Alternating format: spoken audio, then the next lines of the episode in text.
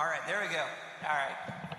I could project if I wanted to. So, well, welcome to uh, the worship of our great God here at Redeemer OPC. If you're visiting with us tonight, we're so glad that you're here uh, to be a part of this service as we offer praise uh, to our risen and reigning uh, King Jesus Christ.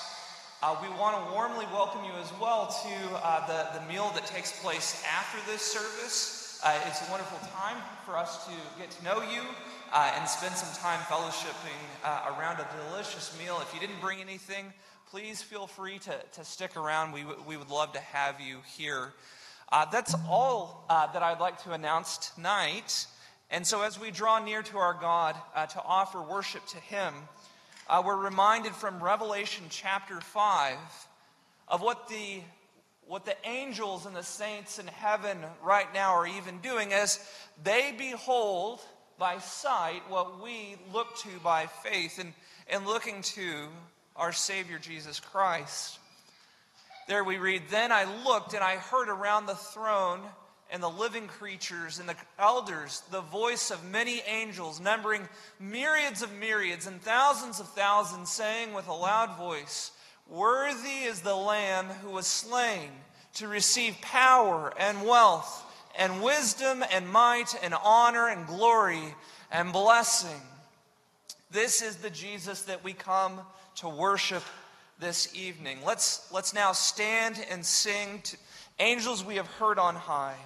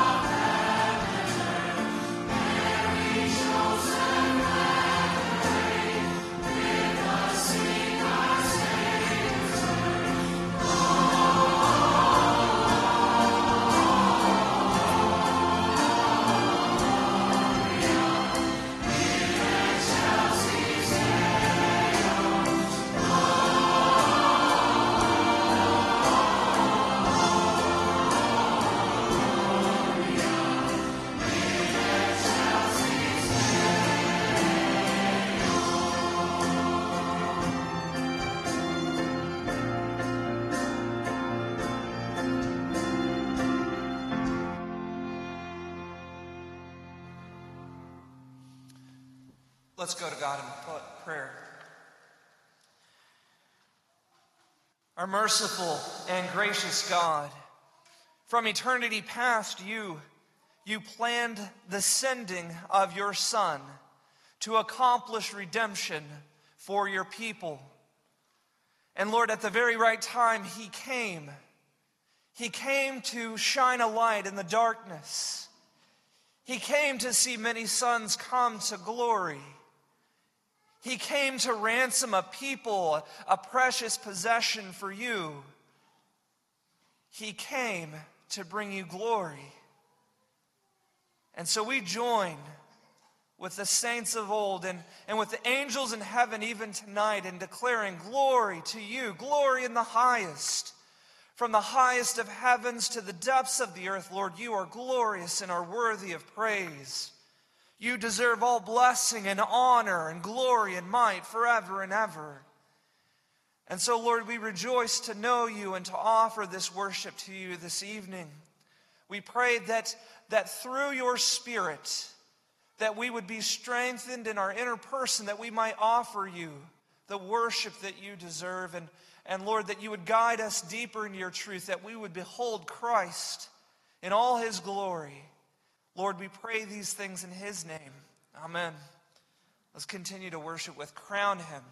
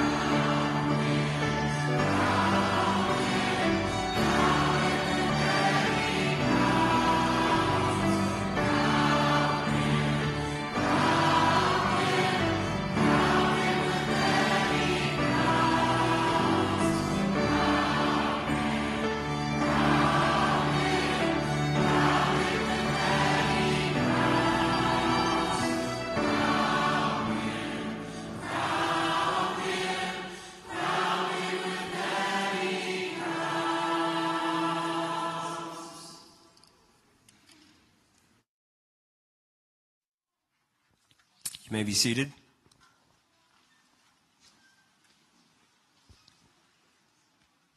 We're going to read Revelations 12, 1 and 2, 5 through 6a.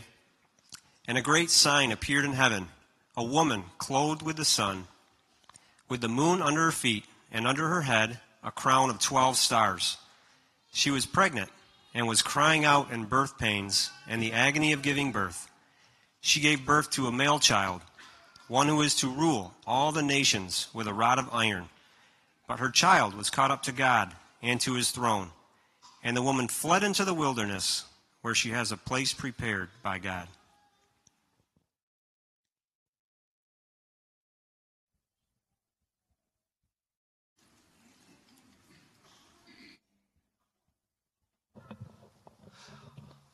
All right, tonight's missions prayer is for Westminster Theological Seminary in Philadelphia. Um, Jim Clayton passed along these prayer requests to me um, to pray tonight. These are from uh, John Currie and Jerry Timmis, so I know two familiar faces to folks at Redeemer here. So I'm going to read the following requests and we'll lift them up to the Lord. First, they've shared um, West, the prayer that Westminster Seminary first gives thanks to God for the godly and growing men of God who are presently in the program. Secondly, please also ask God to equip these men with the biblical character, convictions, and competencies which the church needs them to have in order to be pastors for this generation.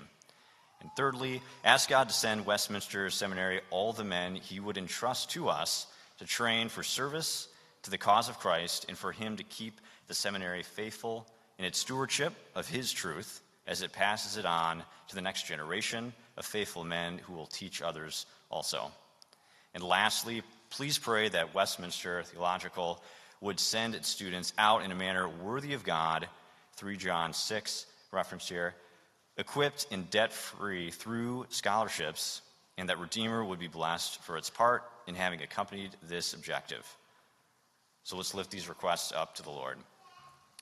Father in heaven, we pray to you tonight and lift up these requests from Westminster Theological Seminary. We thank you for the faithful study, teaching, and preaching of your word that occurs inside the seminary. We pray this would continue. We thank you for the faithful professors who daily train and equip these men through your word to faithfully proclaim your truth to their congregations and the world. We ask for strength and endurance for the staff and students alike, that you would continue to be diligent in their work, that they would be continue, continue to be diligent in their work and study so that they may go out and make many disciples in your name. We ask all these things in your Son's name alone. Amen.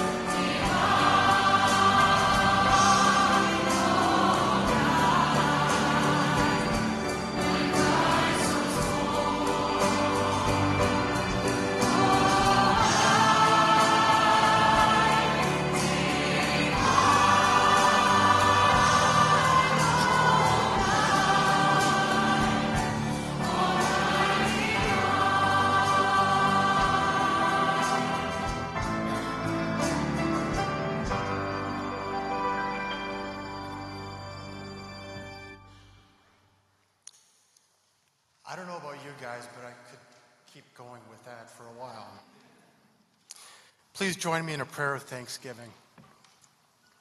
Gracious and loving Lord, we come before you this evening with hearts full of adoration for you and to bring before you our praise and thanks for all of your wondrous deeds to us, your people. We are mindful of our lowly state and are thankful that you have condescended to us and that you hear our prayers. We thank you for this body of believers and for all of the believers around the world that worship you in spirit and in truth and proclaim your name without fear. We ask that in a world full of darkness, division, war, and attacks, that we may be a light in it. From our homes or our workplaces or areas of activity, we ask, Lord, that you use us wherever we can further your kingdom. We thank you for the care you give us and how you have supplied our every need. We praise you for the comfort you give us when we are hurting. We thank you for our families and for those you have placed around us who love us even when we feel we don't deserve it. We thank you for the examples of love they extend to us, and we praise you for putting them into our lives. We thank you also for this season where we can celebrate your birth, even though the world has taken your birth and has tried to turn it into meaning something else. We ask, Lord, that our words and actions be an example to those around us that this season is a reminder of the miraculous birth of our Savior, and that you were born to take away the sin of the world, and that the free gift of salvation through you is offered. We thank you for health, and we pray for continued health and strength during a time of year when sickness is abundant. We bring before you uh, with thankful hearts and praise you for the birth of uh, Joel to Tom and Emily Paw and Carter and pray for their continued health and strength. We bring before you those who are sick, infirmed, and battling sicknesses, and we pray for your healing upon them. We ask, Lord, for a blessing upon this offering and that it may be a blessing upon your church. Please give wisdom to those in charge of stewarding these gifts, and we ask that these gifts may be used to further your kingdom. Please be with your servant, Pastor Jeff, this evening as he brings us your word. Open our ears to hear and open our hearts to have these seeds firmly planted in them. Lord, we know that you hear our prayers and we trust, believe, and are thankful that you answer prayer from your people. In your glorious name do we bring this prayer. Amen.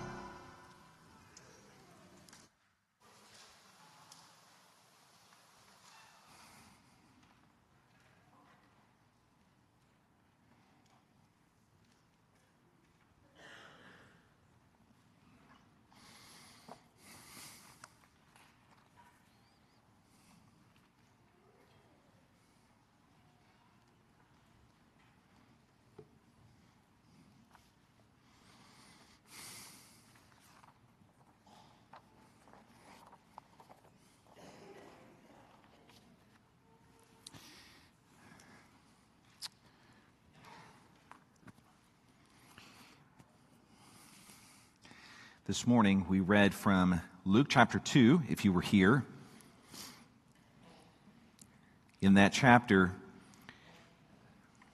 from verses 22 and following, we have the account of Simeon and his response to the arrival of Jesus at the temple. Tonight, I want to continue that with a few verses, only three verses from the end of that same section, a portion that talks about the response of a prophetess, Anna.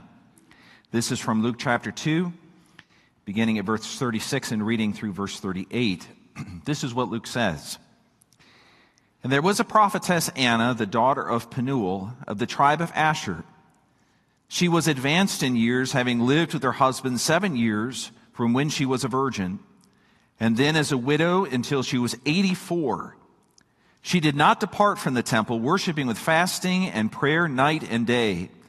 And coming up at that very hour, she began to give thanks to God and to speak of him to all who are waiting for the redemption of Jerusalem. Sometimes when I begin sermons or at some portion in the sermon, I'll say, Now, this is for those of you who are younger. Tonight, I start my sermon by saying, This is for those of you who are older. And the rest of you have the privilege of listening along. The fact of the matter is that some of you who are older are not going to make it until next Christmas. I don't mean to bring, as they might say, a giant snowstorm on the happy occasion tonight only to say that that's the reality of life. If you're here today, you might not make it to next year. Statistics will tell you that the majority of people who pass away have a rather extended period of knowing that will happen. You hear about car accidents or a sudden heart attack or a stroke and think, well, that's a large percentage of people. Less than 6% of all people die suddenly. Most have a long, extended period in which they know their life is coming to an end. And I remember very clearly a man named Curtis when I had recently begun ministry who invited me to come to his home because he said, Pastor, I want you to be able to tell people after I die something about me. I want you to tell them about my legacy. And specifically, he wanted me to note to people he did not imagine it would be you tonight, but I'm going to tell you all the same that his legacy and the legacy of those who are older, which would include also eventually those of us who are younger, of course, is that the greatest response we might have to the news of Christmas is the legacy of contentment in Christ. I want to tell you that tonight just in a short time, and I want to give you something to start with to think about that may seem a little bit not quite what you expect. And that is, I want to give you two options that you might by default consider to be the places you would find your contentment. And then I want to give you the contentment that is found in Anna the prophetess here in our section from Luke chapter 2. Over this past week, I read a truly remarkable account about a home that was for sale. I like architecture and somehow Google has figured out I do. And so I have architectural things that pop up on my news feed on Google. This was about a glorious house on a beautiful lake. A remarkable couple was selling this house. They had bought the property of many acres when there was only a small house there. And after they accumulated some wealth, they decided to tear down that house and to build, as they said, the home of their dreams. I could go a little bit further and say, I'm guessing it was not only the home of their dreams, it would be the home of many people's dreams. I won't tell you how many square feet and how much it costs, only to say, imagine in your mind a truly impressive house with many rooms, very high ceilings, right in the edge of a lake, looking out, I imagine, into the sunset. It would be what I would imagine is the house of my dreams.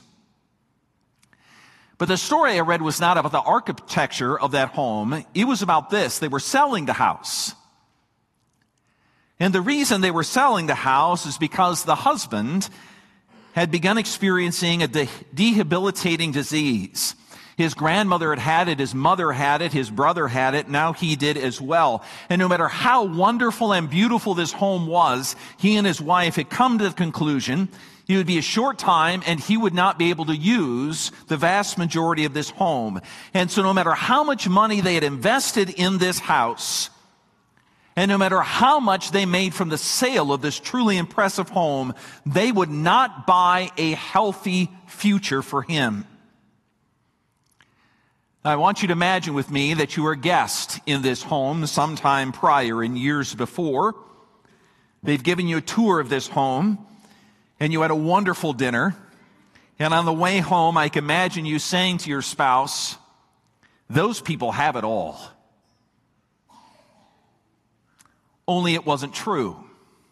And it's not true. One of the things that we may be led to believe because we live in a very prosperous time and many of us simply are able to buy what we want, if not everything we want, many of the things that we want, is that we come to the conclusion that we will be most content when we have what our heart desires. But it didn't work for this couple. And if you're older, I will tell you that if your hope for the future if your thought of what will give you contentment, even if you're very young and you imagine to yourself, how will I find contentment? If you're looking that for that contentment in something like this house or something like it, you're not going to find it. No less an authority of Warren Buffett, as you know, has decided to give somewhere in the range of 95% of his wealth plus and in an interview with Fortune magazine, he said the reason he was giving it all away was because he believed that if he gave it to his children, it would ruin their lives. A fulfilled life, my friend, contentment, is never going to be found in what you own. It is trying to put what is in creation into the place of something that creation will never meet. So let me give you another option. It's not in what you possess. Perhaps it is in what others estimate you to be. Now you might think to yourself, I'm not sure that that fits with me, so let me try to persuade you. In fact, I would guess that this way of viewing our estimation of ourselves and our contentment is way more persuasive to our hearts than even how much we possess. And some of that is because most of us would not consider ourselves truly wealthy. But all of us will measure ourselves through the lens of what other people think. And I would guess that that is true also for your heart often. It is true also for how we think people will remember us. And therefore, it has a large role to play in how much contentment we will feel. Again, it has become not unusual at all for an older member of a church that I have pastored. In fact, some of you who are here tonight have had this conversation with me. Pastor, I can see the time of my life in this world is coming closer to the end. I'd really like to sit down and talk through what you say to people when they come to my funeral. For many of those that we talk to and about, the reason they want me to hear their story is because they say, I want people to hear about my faith in Jesus. You can't believe how encouraging that is to me as a pastor. But do you realize the question that you're asking when you come to my office and we have that sort of somber conversation? The reason you're prompted to do that is a reason that prompts almost everyone. And that is your, your concerns. You want to think about how other people estimate you. Maybe functionally, the way that others estimate you, at least in your mind, what would give you contentment is if people thought about you in terms of your accomplishments, your successes, how great your family is, how great my children's successes are, or fit in whatever you want. I am confident that you will figure out how this works in your life, but my point is a rather simple one. You're not going to find contentment in how much you possess. It is trying to put into the spot of an infinite void creation itself. You'll never have enough. And you will never find contentment in others' estimation of you because they will never, ever give you enough affirmation that your life was truly successful. Again, you're seeking the affirmation of others in the place of only one who is able to truly affirm. And I raise these things to you, sort of giving you some contrasts before I look at Anna with you. There's a very good reason I'm doing that. It's not because I want you to think about these things alone, but I want you to see how persistent the other options are to what Anna tells us tonight. As much as I might think to myself, I don't really care what other people think about me, that's a lie. And even though I know my contentment is not going to be found in the possessions that I have, you will not believe tomorrow morning when I go out my garage and I work there on a project, how satisfying that feels. But tonight, Anna says that will never be enough. You'll never be content that way.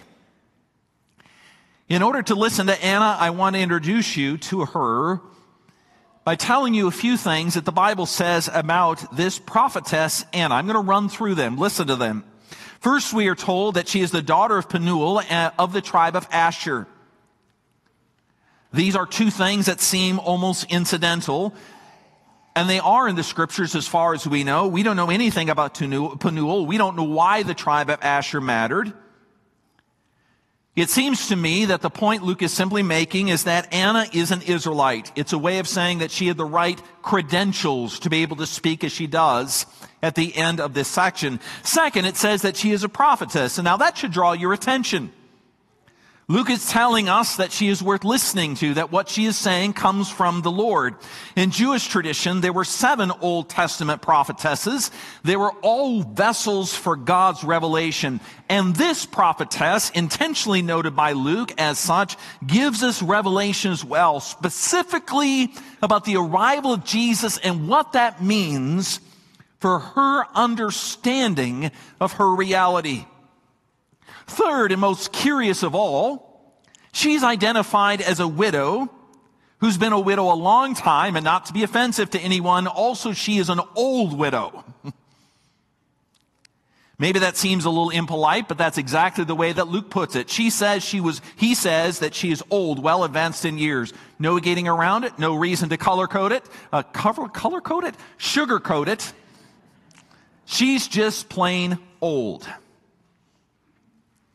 And to emphasize that, he says that she had been married a long time before. To the best of my understanding, if I worked the numbers correctly, she was probably married at the age of 13 or 14.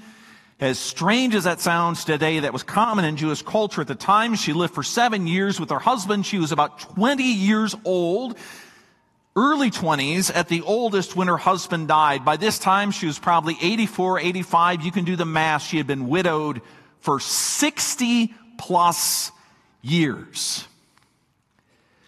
If that means anything to you tonight, if you're widowed, you know that brings with it tremendous amount of loneliness. If you've been widowed or if you've been divorced, where there was somebody, there is no longer anyone there. If you've lost your husband or your wife, even if you're old, you go home and what do you see? The place where they used to be is there's no longer anyone there. Maybe that's going to be your experience at Christmas an empty spot at the table where your loved one used to be. It would have been the assumption at this point that Anna would remarry, especially when she was widowed so early. Not only would she be lonely, but it would also mean that because she had no one to provide for her, she likely had no children as far as we know. Her husband died too early to leave her much to live on. So she was not only very lonely, she was also very poor. Why would she decide to remain single? Luke tells us because she wanted to spend all of her time in the temple, worshiping God, praying, and fasting. That was her life.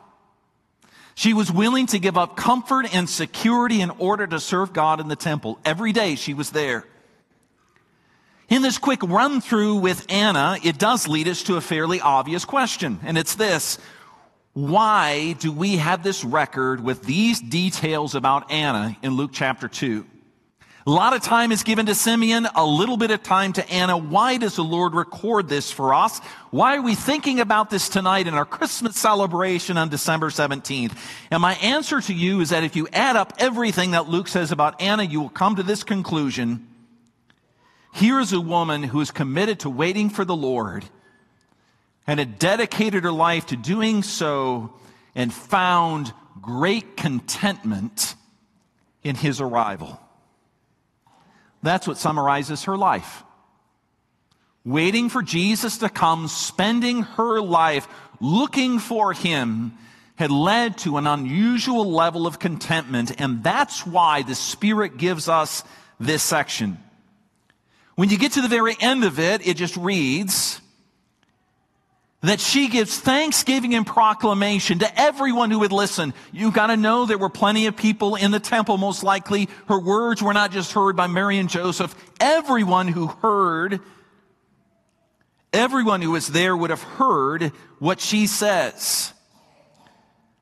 Both about Jesus as well as the thanksgiving and contentment that she had in him. Or if I can turn things around just a little bit, knowing Jesus, Knowing Jesus, my friend, is what brings contentment in the human heart.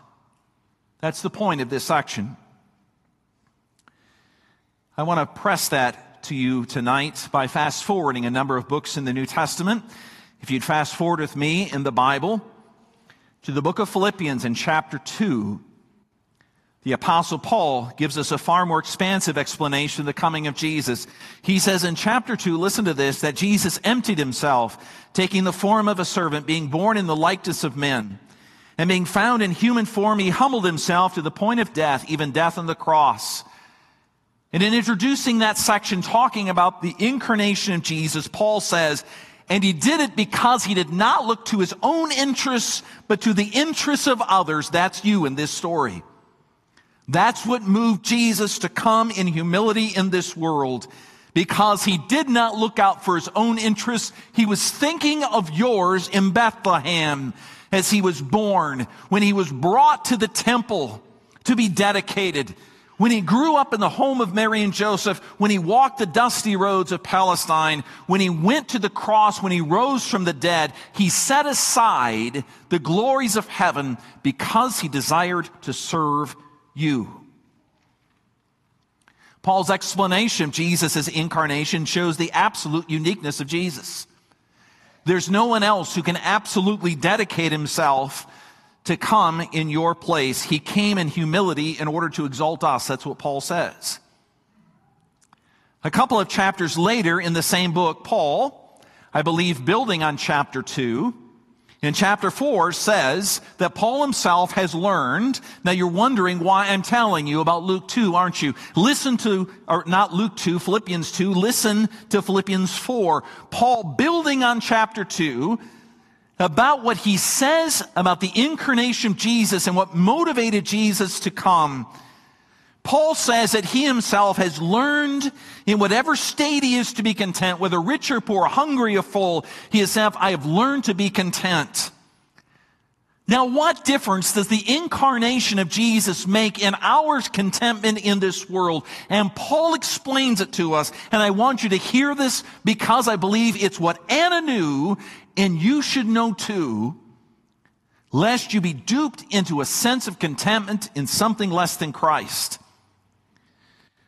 The reason Paul says he is able to have such contentment, wait a minute. Let me tell you the reason Anna will tell you that she has such great contentment is because she understands the greatness of Jesus. Let me put it this way. If you have a Savior who has died, who has given himself totally for you, he has the ability to care for you like no one else. He's not looking to receive anything from you. It is not a bargain where you give something to Jesus and as long as it's worthwhile, He'll give you His grace back. No, the grace of the scripture is rich and full and most importantly free. He is asking you to rest upon Him, not give Him something first that He can give you something back. And if that is true, then Paul says, Jesus who laid aside the glories of heaven to come here to give Himself fully for us means if we have a Savior who has given Himself fully for us, you have absolute reason to rest and to trust in Him alone. No one else can do that. I don't care how wonderful your marriage is, how great your mom and dad are. You will never measure the incomparable ability of Jesus to provide for you. You'll never match it in anyone else. Do you hear that? And that is what Anna illustrates. Even though I'm guessing she did not fully understand that in the moment, when she saw the Jesus, and when he was presented in the temple and she knew that this is the Redeemer, she was able to cry out after years of waiting and years of hardship and loneliness. If I have Jesus, then I have all that I ever need. And I can be content. Can you say that tonight? I'm not suggesting that difficulties of life are not difficult, that pain is not pain, that sorrow is not sorrow. All these things are true. But if you know the incomparable love of Jesus Christ for you in the incarnation, then I would say it is not only possible, whether you are older or whether you are the youngest person here hearing my voice, you can say with the Apostle Paul, I have learned in whatever state I am to be content because Jesus humbled himself to come for me. And then you can also say with Anna, here is the Christ. Rejoice with me. Give thanks to God with me that Christ has come in the flesh for his people. That is the joyous message of Christmas, given through an elderly woman to us tonight. Would you join me in prayer? Father, your word says that you accumulate these witnesses in Scripture and you set them before us that we would know that in the lives of others who have come before us, the work of Jesus Christ has been a great work, and we rejoice in that tonight. We've been singing it, Lord. We've been singing it to the point that our throats might be hoarse. And yet, Lord, we give you everything that our bodies can muster. Even if we think to ourselves, we're not really much of a singer, Lord, you delight in our praise. Because in the songs that we are singing, we are saying to you, God, we see that Jesus Christ is our only hope. That we can find peace in Him and peace in Him with you means the gift of Jesus Christ can bring genuine contentment in this life. Lord, I pray that every person who is here would know that kind of contentment, whether rich or poor, full or empty. Lord, may we know that contentment as your Spirit gives. We pray in Jesus' name, amen. Would you jump to your feet and, and sing with me, Glory in the Highest?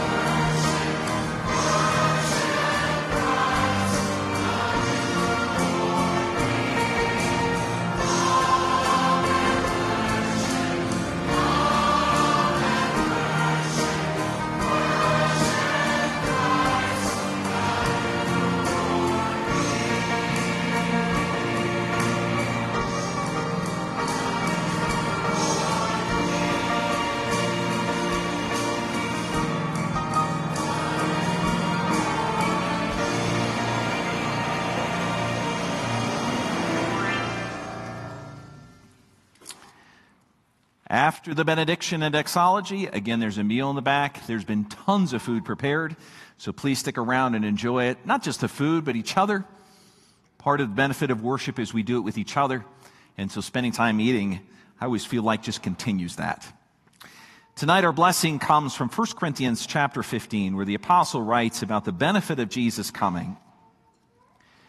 He says in that chapter, Therefore, my beloved, be steadfast, and immovable, always abounding in the work of the Lord, knowing that in the Lord your labor is not in vain.